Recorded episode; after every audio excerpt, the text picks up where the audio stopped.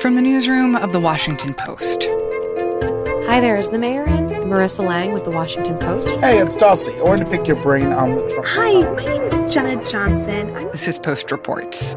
I'm Martine Powers. It's Wednesday, June 23rd. Today, can hospitals require staff to get vaccinated? Plus, ethical questions in the Biden administration and coming out in the NFL. The news in Houston is that more than 150 workers at one of the city's biggest hospital systems have decided to either quit or get fired instead of getting vaccinated against coronavirus. Dan Diamond is a national health reporter for The Post. It's been big news for a few reasons. I think first, there are lots of employers around the country trying to figure out how do they reopen their offices? How do they bring workers back in a safe way in the middle or, or in the tail end of the pandemic, at least in the United States? I think the second issue this has been so closely watched is Houston Methodist, this hospital system based in, in Houston, was on the vanguard. They were one of the early adopters of the idea that all workers needed to be vaccinated. So, as they have gone through first a campaign inside the hospital, then a legal fight with one of their former staffers, now this decision to see staff leave, they have been setting the pace for a lot of other organizations trying to decide whether they also want to mandate coronavirus vaccines too. So take me back to the beginning of this story, or at least the beginning of when it became clear that some of these hospital workers were not going to agree to get vaccinated. How did this start to become an issue? You know, this started, at least for me, about six weeks ago when I was reporting on a question that, that we had in the newsroom. What are the rules? What does it mean for a college to reopen this fall and require coronavirus vaccinations? It was a good question. So I went and talked to employment lawyers. I talked to organizations that were imposing mandates or not. And it seemed clear even then that Houston was going to be a flashpoint. Marc Boom, the CEO of Houston Methodist Hospital System, had imposed a policy at the beginning of April that all 25,000 employees of the system needed to get vaccinated by June. And as a result, vaccine uptake shot up. There were, I think, in mid-May, about 85% of staff had been vaccinated. That that number crept up every day that passed. Can I just ask, like, was that decision unusual? So other hospitals are not doing this, like mandating that people get vaccinated if they work there? Good question. At the time, it was unusual. Houston Methodist said that they were the first hospital system to do this, and I couldn't find any evidence that they were wrong. But there have been some hospitals that have followed suit at times expressly crediting Houston Methodist for its example. So you said that after this decision that the vaccination rates among hospital staff shot up. But what happened after that? Well, there were a few dissenters who had emerged even in, in mid May. So, one of those dissenters was a nurse named Jennifer Bridges, who had worked on the coronavirus unit at Houston Methodist. She had seen the virus up close and she had first circled a petition around the hospital saying that staff didn't want to get vaccinated.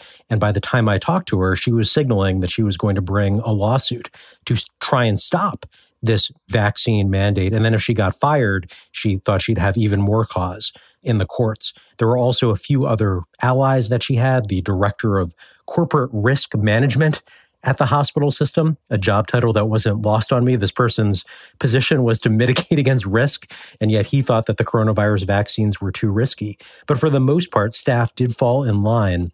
And at this point, 99%, if not more, of staff who didn't get exemptions have gotten vaccinated. Well, so I really want to understand the thinking behind the people who have decided not to get vaccinated here. Because in my mind, I mean, if you are a person who has worked at a hospital, especially in a place like Houston, and have seen the worst of what coronavirus looked like in the United States, I mean, I just don't I don't understand how you are not motivated to get a vaccine to avoid the the horrors that you have witnessed and tried to help people through. So when you have talked to people who have said that they don't want to get vaccinated and that they don't think that hospital workers should have to get vaccinated, like how do they explain that? it's a mirror of all of the complaints that we see when surveying people who don't want to get vaccinated. It's it's those complaints in miniature. Jennifer Bridges, the nurse who worked at Houston Methodist until getting fired recently, her argument was this vaccine has not gone through full FDA approval, full approval from the Food and Drug Administration. And there's truth to that. The FDA has only authorized the coronavirus vaccines on an emergency basis. That doesn't mean that the vaccines haven't been rigorously tested and tens of thousands of people were in clinical trials last year, but it is a technicality that also opens up the question of can you mandate vaccines that haven't been fully approved? I talked to the corporate risk manager who had been fired from Houston Methodist, and his argument was just go online and look at all the complaints about the vaccine, all the errors and adverse events that have been linked to it. Now, I tried to point out some of the reporting around complications from the vaccine, it's self reported. Martine, you could go on this website and say, I had a bad experience with the vaccine and there's there's nothing to validate it. But these are some of the arguments that people against the vaccine have been latching onto. I think I'd, I'd add another reason that that came up, which is people who have been exposed to coronavirus may have been infected with coronavirus. And there is evidence that you have immunity. Hmm.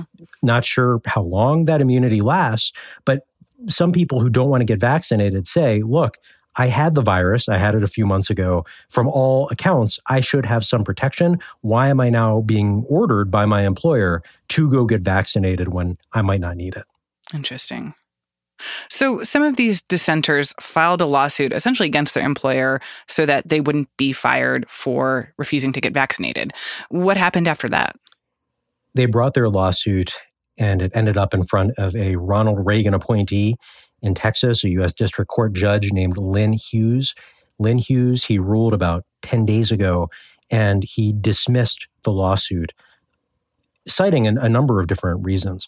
First, Judge Hughes said that the argument that staff were being coerced to get vaccinated, that that didn't hold up. That Methodist, the hospital, was in the business of, quote, saving lives and it was up to the workers whether they wanted to get the vaccine or not. And if they didn't want it, they could go work somewhere else.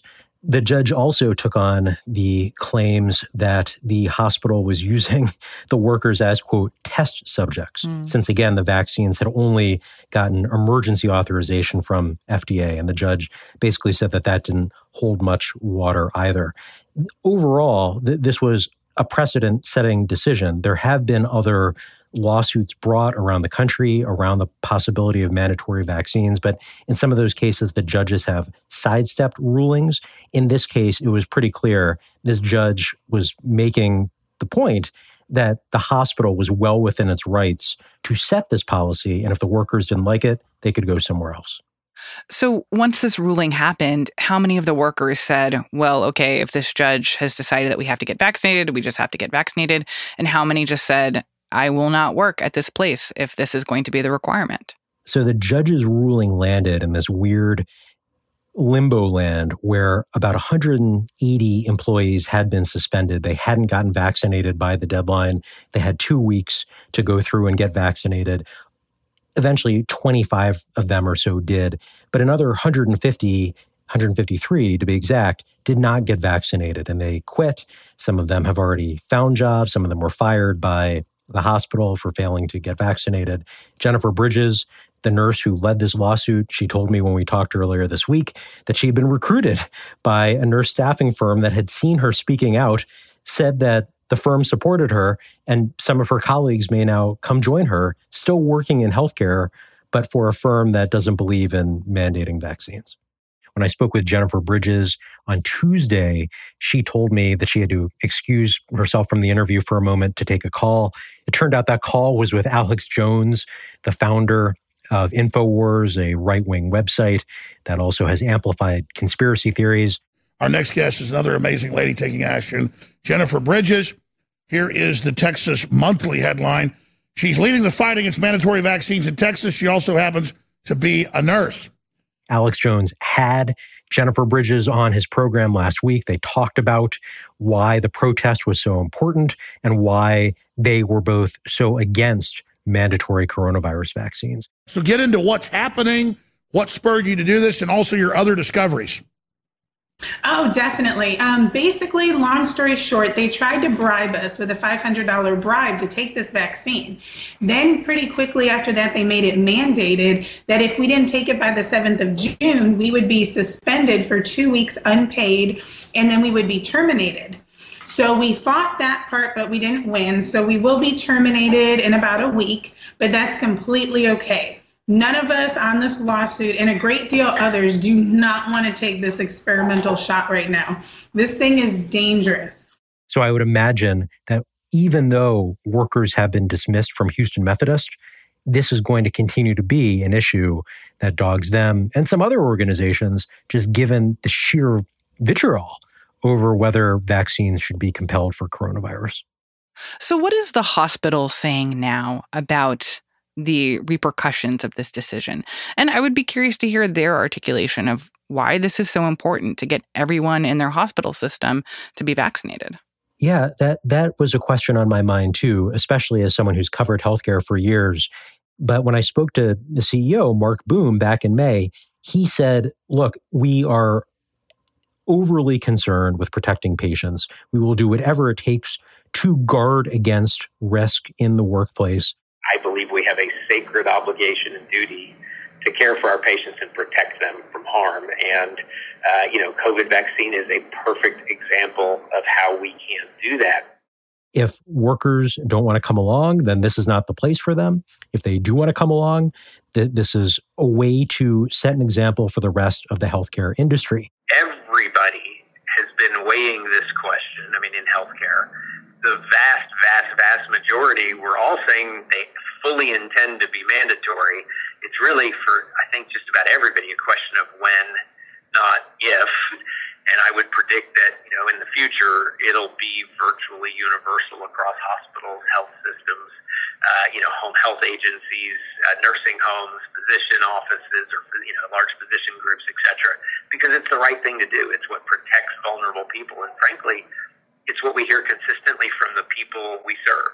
And it is true that some other healthcare organizations, the University of Pennsylvania Health System, said we want to be like Houston Methodist. Many hospitals in DC and Maryland have said they're going to impose vaccine mandates, but that took weeks and weeks of first watching what was playing out in Houston. Other organizations were not running to follow suit until they saw a little bit more of what had unfolded. Dan, you know, I'm curious if you have had this experience because I feel like um, with us on the podcast, sometimes we've struggled to figure out the right way to talk about people who don't want to get vaccinated because we don't want to give air to false claims about the risks or the safety of the coronavirus vaccines. At the same time you know wanting to acknowledge the way that a lot of people feel which is not entirely convinced. So i wonder how you are navigating that. It's a tricky reality of being on this beat right now because so much of the national response relates to vaccination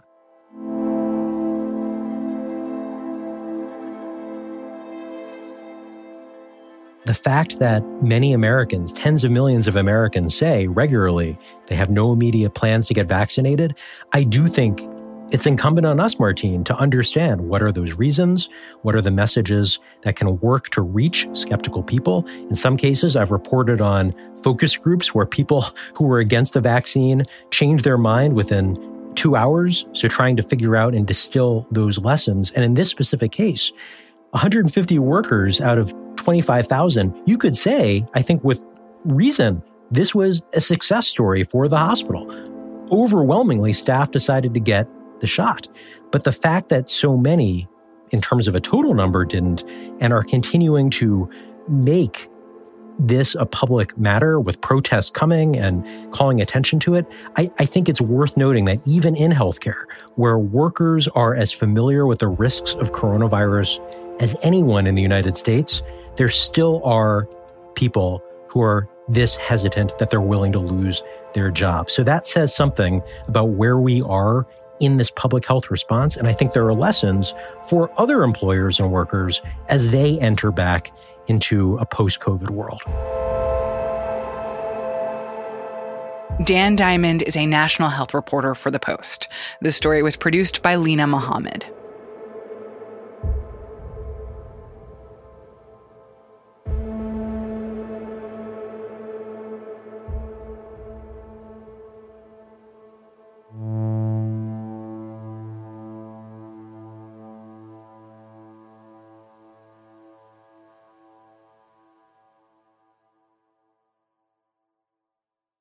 When President Biden took office, one of the big promises of the new administration was a return to transparency and ethics after the Trump years. He vowed not to hire his family for government jobs. He promised to disclose records of White House visitors. He said that he'd support legislation that would expand the definition of lobbying.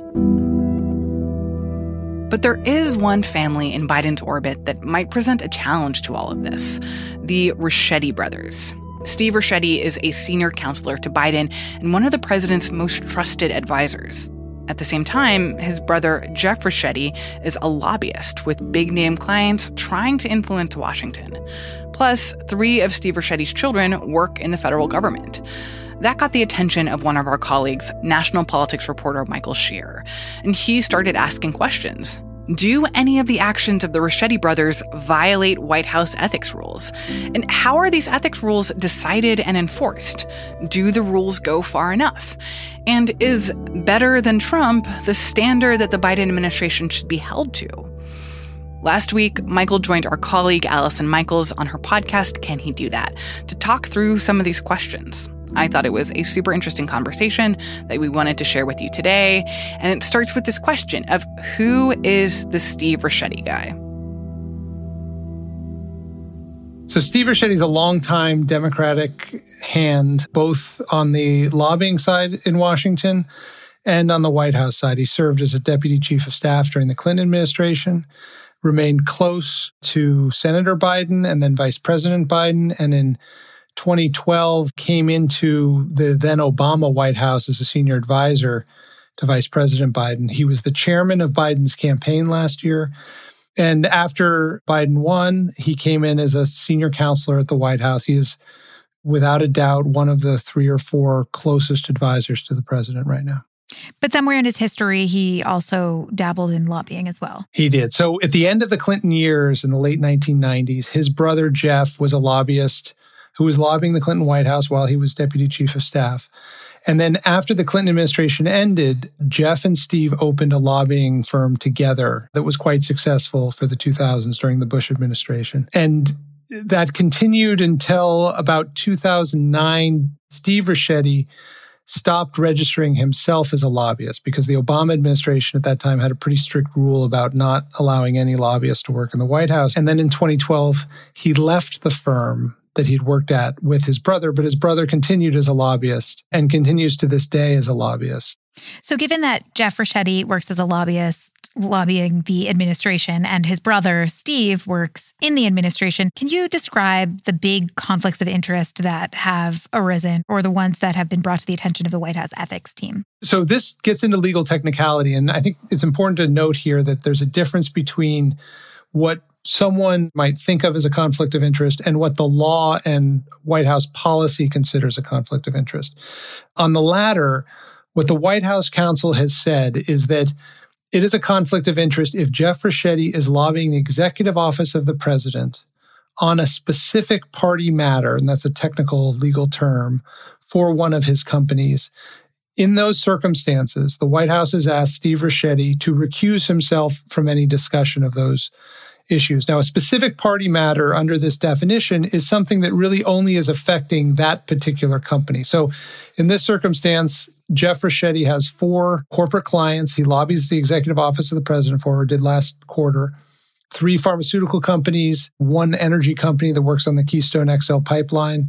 General pharmaceutical issues would not apply here. Steve Ricchetti can still generally work on pharmaceutical issues.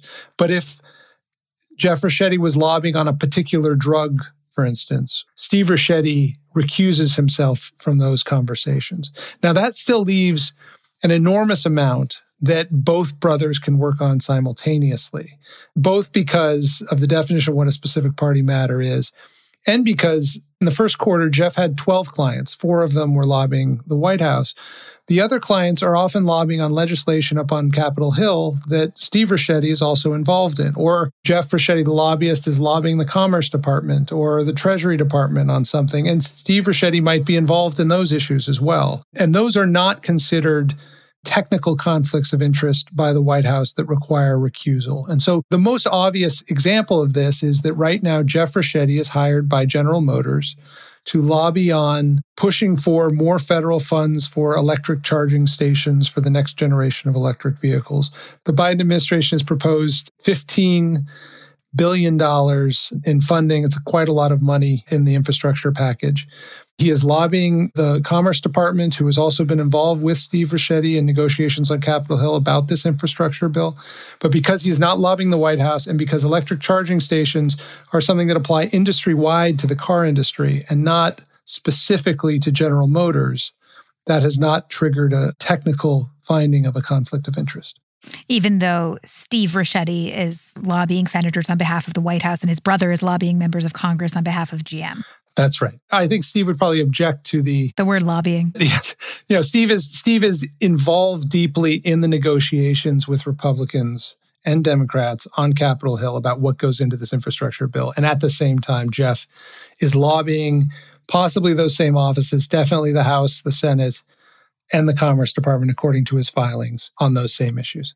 So it's interesting, as you've pointed out, there's this legal definition, and then there's what you have said are sort of what the American public might perceive as a conflict of interest. So, how is perhaps a perceived conflict of interest, like the one you just outlined, how has that created potential problems for the Biden administration? Well, I think we'll have to see. You know, the Biden campaign was very clear and spoke in very broad terms about restoring ethics in Washington. He campaigned as someone who's going to turn the page on the Trump era.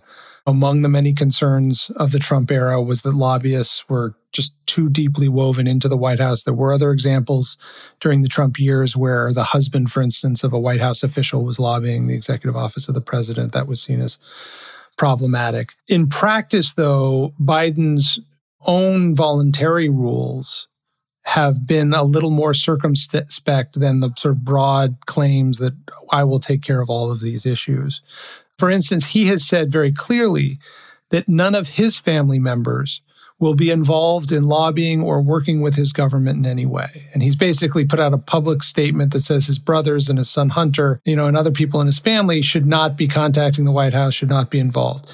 That voluntary step has not been extended to his senior staff. So you have circumstances like this. By that, you mean his senior staff can then have family members working in different agencies of the government? It's more about the senior staff can have people on the outside who are contacting his government. I mean, the ethics concern here is if I called the White House as Michael Shearer, they might take my call or may not take my call. But if my name is Michael Ricchetti, they might want to take my call because they recognize that I'm related to their boss, more or less, whoever I'm calling.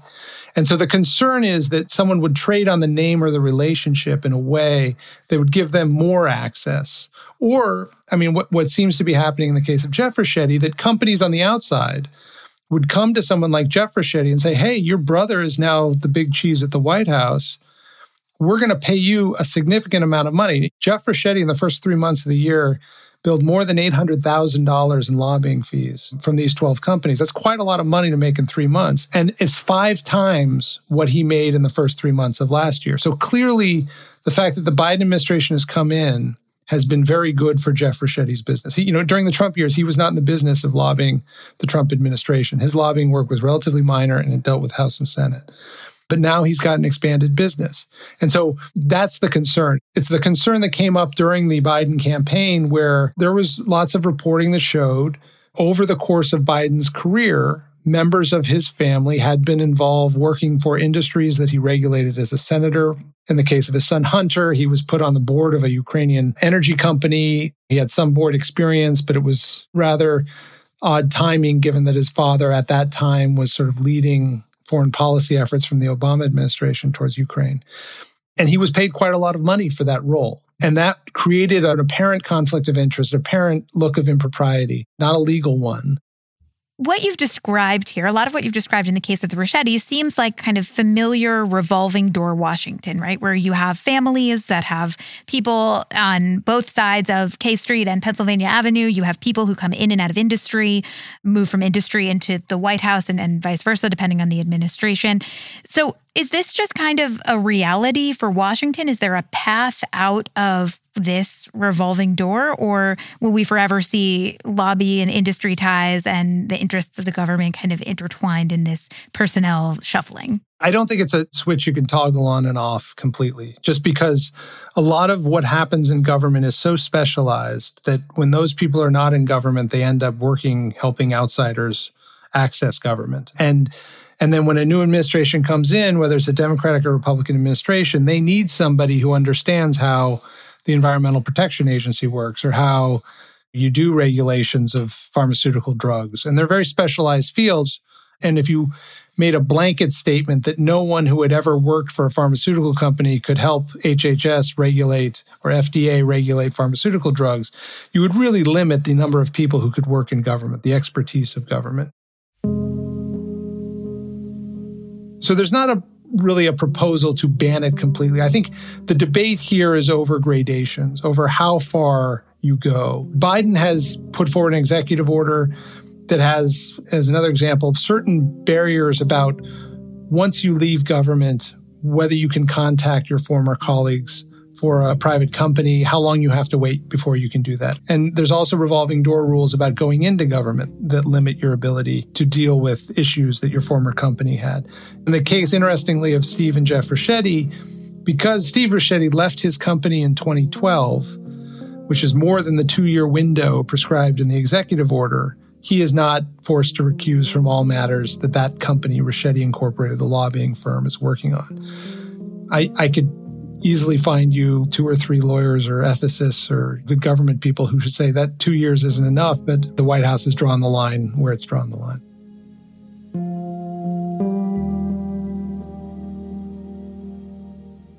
Michael Shear is a national political correspondent for The Post. Allison Michaels is the host of the podcast Can He Do That, which explores the power and limitations of the presidency. You can find a link to subscribe in our show notes or find it wherever you get your podcasts.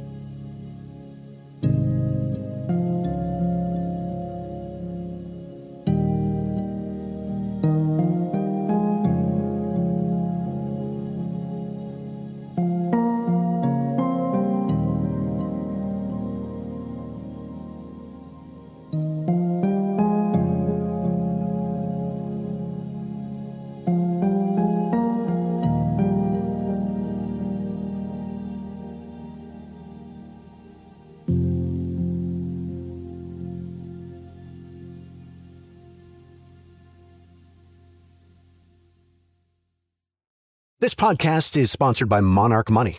Are you saving to reach your financial goals? Reaching those goals isn't just about getting more money, but by managing what you have. And the best way to manage your money? Monarch Money. Monarch Money is a new kind of finance app that's intuitive, powerful, ad-free, and takes the headaches out of budgeting. Try it free when you go to monarchmoney.com slash podcast. Monarch puts all your accounts, investments, transactions, and finances at your fingertips. With a complete view of your finances, you'll gain insights on your spending and find new ways to save. Plus, Monarch lets you customize your dashboard, collaborate with your partner, set custom budgets and goals, and track your progress toward them. See why Mint users are turning to Monarch Money and loving it, and why the Wall Street Journal named Monarch Money the best budgeting app overall.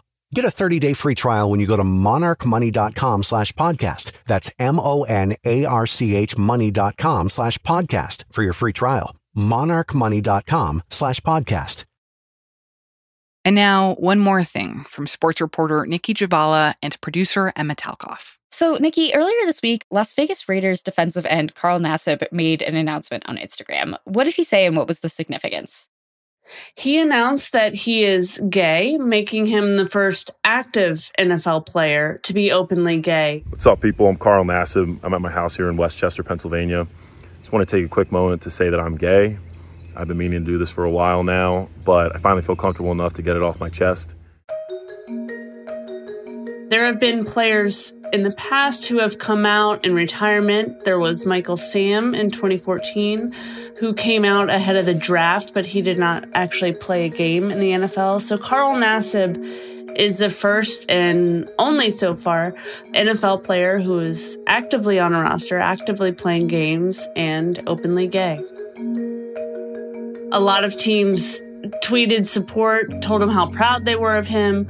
A number of players have done the same. I think there is this perception that because the sport is hyper masculine and very macho, that there is a general homophobia among players. And I've, there's no data to back that up. And so far, it appears that the NFL is perhaps more welcoming than maybe some perceived the players themselves, for the most part, it doesn't apply to every player, but a lot of them are more willing and wanting to speak out about things that are important to them. Interesting. You've mentioned a couple times about there being sort of more of a space now for players to stand up for, you know, who they are, what they believe in. But I'm just wondering how to square that with all of the stuff with Colin Kaepernick and this debate about kneeling during the anthem. How, how do you sort of square those two things? The NFL can be quite contradictory. I think that's where the biggest change in the league has been. And sadly, I think a lot of it is because of money. So I, I think the league is learning, perhaps begrudgingly so at times, to really listen to its players and what they have to say. I also think the NFL is different than other sports because of its structure. In the NBA, at times it feels like there's more empowerment from players. They are able to more freely speak their voice. Mm-hmm. Well, NBA players have guaranteed contracts. When you sign mm-hmm. a deal with a team, you are guaranteed all that money that you signed for. In the NFL, that's not the case. So you do one wrong thing, you could be fighting for your job. And that's that's a factor in a lot of the decision making for players. That also kind of gets overlooked in the conversation is just the different dynamic there and the different ramifications for football players.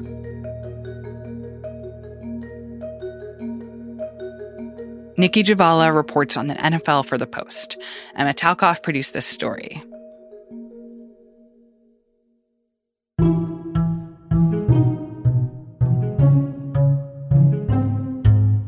That's it for Post Reports. Thanks for listening. Today's show was mixed by Ted Muldoon. Thank you so much to the many listeners who have made the choice to subscribe to the Washington Post. It is such an important, helpful way to make it clear that this podcast is important to you, and it's a great way to get more of the breaking news and ambitious journalism that can help you better understand the world. There are just a few more days to get an exclusive subscription deal that we've got going for podcast listeners. For just $29, you can get one year of unlimited access to the Post. Learn more and subscribe at washingtonpost.com slash subscribe. Again, that is washingtonpost.com slash subscribe, or click the link in today's show notes. I'm Martine Powers. We'll be back tomorrow with more stories from the Washington Post.